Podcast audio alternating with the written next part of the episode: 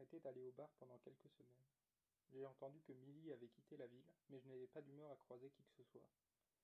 J'ai pris deux boulots en intérim pour pouvoir payer les grosses réparations sur ma Norton et pour me maintenir occupé. Depuis que j'avais perdu Milly, j'avais l'impression que ma vie n'avait plus de sens. La journée, j'emballais des briques de lait à la laiterie de Niagara Street.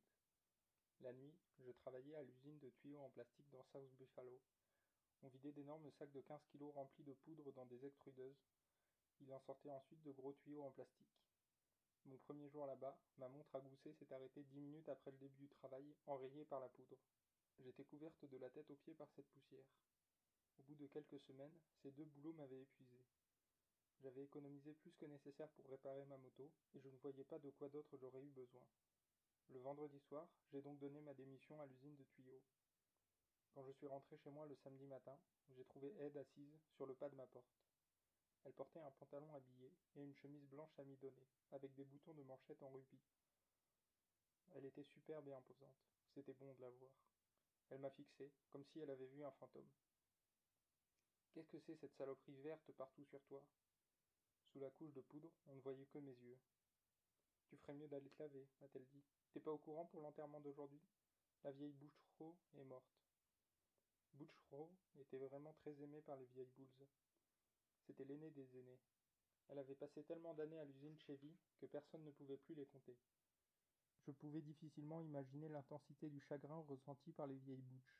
Elles s'étaient aimées les unes les autres si longtemps et avaient partagé tant de choses ensemble. Roe et son amante n'allaient presque jamais dans les bars. Je ne les avais vus qu'une fois à Niagara Falls, au Tifkaz. Mais que je les connus ou pas, c'était important pour moi d'assister à ces funérailles. Toutes les bouches seraient là. C'était une façon d'honorer le rôle qu'elle avait joué dans notre communauté. Je me suis lavé pendant que Ed faisait du café. Alors que je me séchais, elle m'a gueulé quelque chose à propos de comment s'habiller. Quoi? ai-je demandé depuis la salle de bain. On est censé bien s'habiller, a crié Ed. Oui, bien sûr. Non, a-t-elle gueulé. Comme les filles, tu vois. J'ai enfilé un peignoir et je suis allé à la cuisine pour être sûr que j'avais bien compris. Qui a dit ça? Les vieilles boules. Ed a haussé les épaules en disant Mais moi, je ne mets de robe pour personne. Elle a dit que, de toute façon, on se préparait pour aller voir un corps à la chambre funéraire, pas pour aller toquer à la porte du paradis voir s'il nous laissait entrer. J'étais incapable de mettre une robe, l'idée m'a fait frémir. Du reste, ça ne servait à rien de se poser des questions, je n'en avais pas. Mais si la consigne venait des bouches plus âgées, il devait y avoir une raison. Allez, grouille-toi et habille-toi, m'a conseillé Ed. Tout le monde doit déjà être là-bas. Il était trop tard pour appeler quelqu'un et demander conseil. J'ai mis mon costume bleu, une chemise blanche et une cravate noire. Ed a conduit sa voiture jusqu'à la chambre funéraire. Je l'ai suivi en moto. Une fois arrivé, je me suis assis sur ma moto, sur le parking. Je voulais montrer mon respect pour Butchrow, mais j'espérais ne pas avoir à rentrer. Qu'est-ce que t'as, Jess? m'a demandé Ed, exaspéré. J'en sais rien, je lui ai répondu. Je sentais une sorte de terreur en moi. Une fois entré, on a mis une minute à trouver la bonne chambre. J'ai alors compris qu'on était au bon endroit. Dans la pièce, autour du cercueil ouvert, il y avait les amis de toujours de Rowe. Toutes portaient des robes, voilà combien elles l'aimaient. Elles étaient imposantes, des îles aux larges épaules, qui portaient leur statue de femme dans les mains rendues calleuses par le travail. Elles pouvaient t'envoyer au milieu de la pièce rien qu'en te tapant dans le dos pour te taquiner. Leurs avant-bras et leurs biceps étaient couverts de tatouages. Ces bouches fortes et puissantes étaient à l'aise dans leur bleu de travail. Leur personnalité s'épanouissait quand elles portaient des vestons croisés. Porter une robe était une humiliation atroce pour elles. Beaucoup de leurs tenues étaient vieilles. Elles dataient d'une époque où il fallait parfois passer inaperçues. Les robes étaient, les robes étaient démodées, blanches, à froufrou, en dentelle, décolletées ou simples. Les chaussures étaient vieilles ou empruntées, des chaussures en cuir verni, des mocassins ou des sandales. Ces habits défiguraient leur personnalité, ridiculisaient qui elles étaient. Mais c'était dans ces douloureux déguisements qu'elles étaient forcées de dire au revoir à l'amie qu'elles aimaient tant. La femme de Roe, Alice, saluait chacune d'entre elles. On pouvait deviner son impatience de s'effondrer contre leur corps solide, de sentir la douce force de leurs bras. Au lieu de ça, elle refusait avec pudeur de laisser paraître la douleur qu'elles partageaient toutes. Elle contenait la sienne. Roe, la bouche qu'Alice avait aimée pendant presque trente ans, reposait dans un cercueil juste devant elle, disposée dans une robe rose et tenant un bouquet de fleurs roses et blanches. Quelle main cruelle manipulait cette scène. Je les ai vus à l'instant où ils nous ont vus, aidez-moi. C'était la famille de Ro, père, mère et frère. Ils nous ont remarqués à la seconde où on est entré et ont chuchoté quelque chose à l'oreille du directeur des pompes funèbres.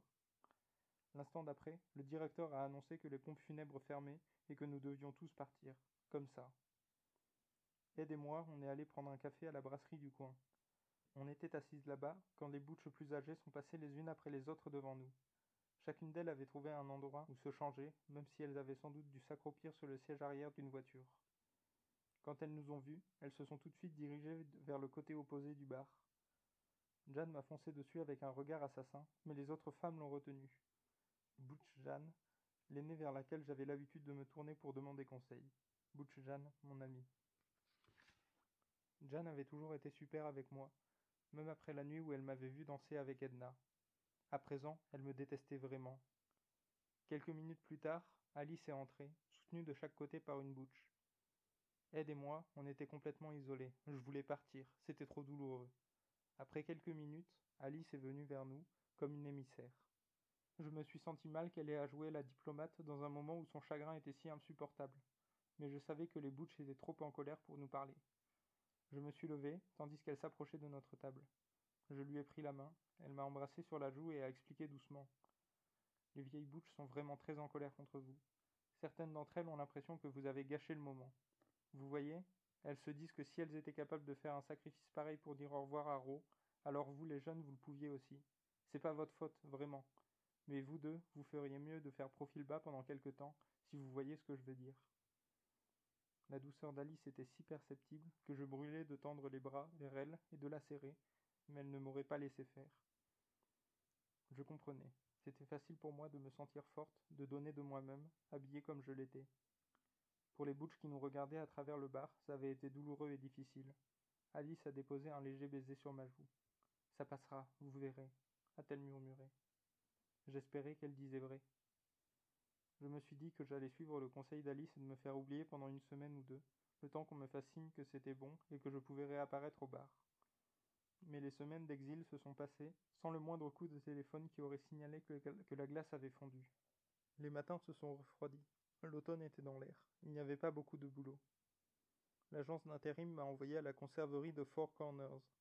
C'était un trajet non payé de deux heures, à l'aller et au retour. Je suis monté dans le bus à 4h45 du matin. Il faisait froid et humide. Quelqu'un faisait tourner une bouteille de whisky. J'ai attrapé la bouteille et j'ai bu en regardant par la fenêtre. J'ai entendu Butchlan grogner de sa grosse voix. Hé, tu vas partager ou quoi? Elle était à genoux sur le siège devant moi. J'ai retenu ma respiration. Jeanne s'est penchée en avant et a empoigné ma veste. Ça y est, t'as compris? a-t-elle demandé. Son visage s'est tordu sous le coup des différentes émotions. J'ai hoché la tête. Oui, je pense que j'ai compris maintenant. Je savais juste pas quoi faire. Je suis désolé. Je suis tellement désolé d'avoir foutu le bordel au moment où vous étiez tous là pour rendre hommage à Ro. Jeanne a relâché ma veste et en a lissé le cuir. Ah, c'était pas de ta faute, a-t-elle dit. Le lendemain, à l'enterrement, la famille nous a tenus à une centaine de mètres de la tombe. C'était pas non plus de ta faute. Je me suis penché plus près d'elle. Écoute, Jeanne, j'ai chuchoté. Je suis désolé pour tout. Tu vois ce que je veux dire? On savait toutes les deux que j'amenais la conversation sur la nuit où elle nous avait vus, Edna et moi, danser ensemble. C'était pas ce que tu crois, vraiment. Jeanne a regardé par la fenêtre comme si elle dormait debout. J'ai attendu. Elle a souri et attrapé la bouteille de whisky. C'est bon. Elle a bu un coup et a frissonné. Y a pas de mal. T'as déjà travaillé à la conserverie avant? J'ai secoué la tête. Elle a souri et m'a tapoté la joue vigoureusement. Je te montrerai les ficelles. Avec ces mots gentils, elle me réouvrait la porte pour la seule vraie famille que j'avais jamais connue,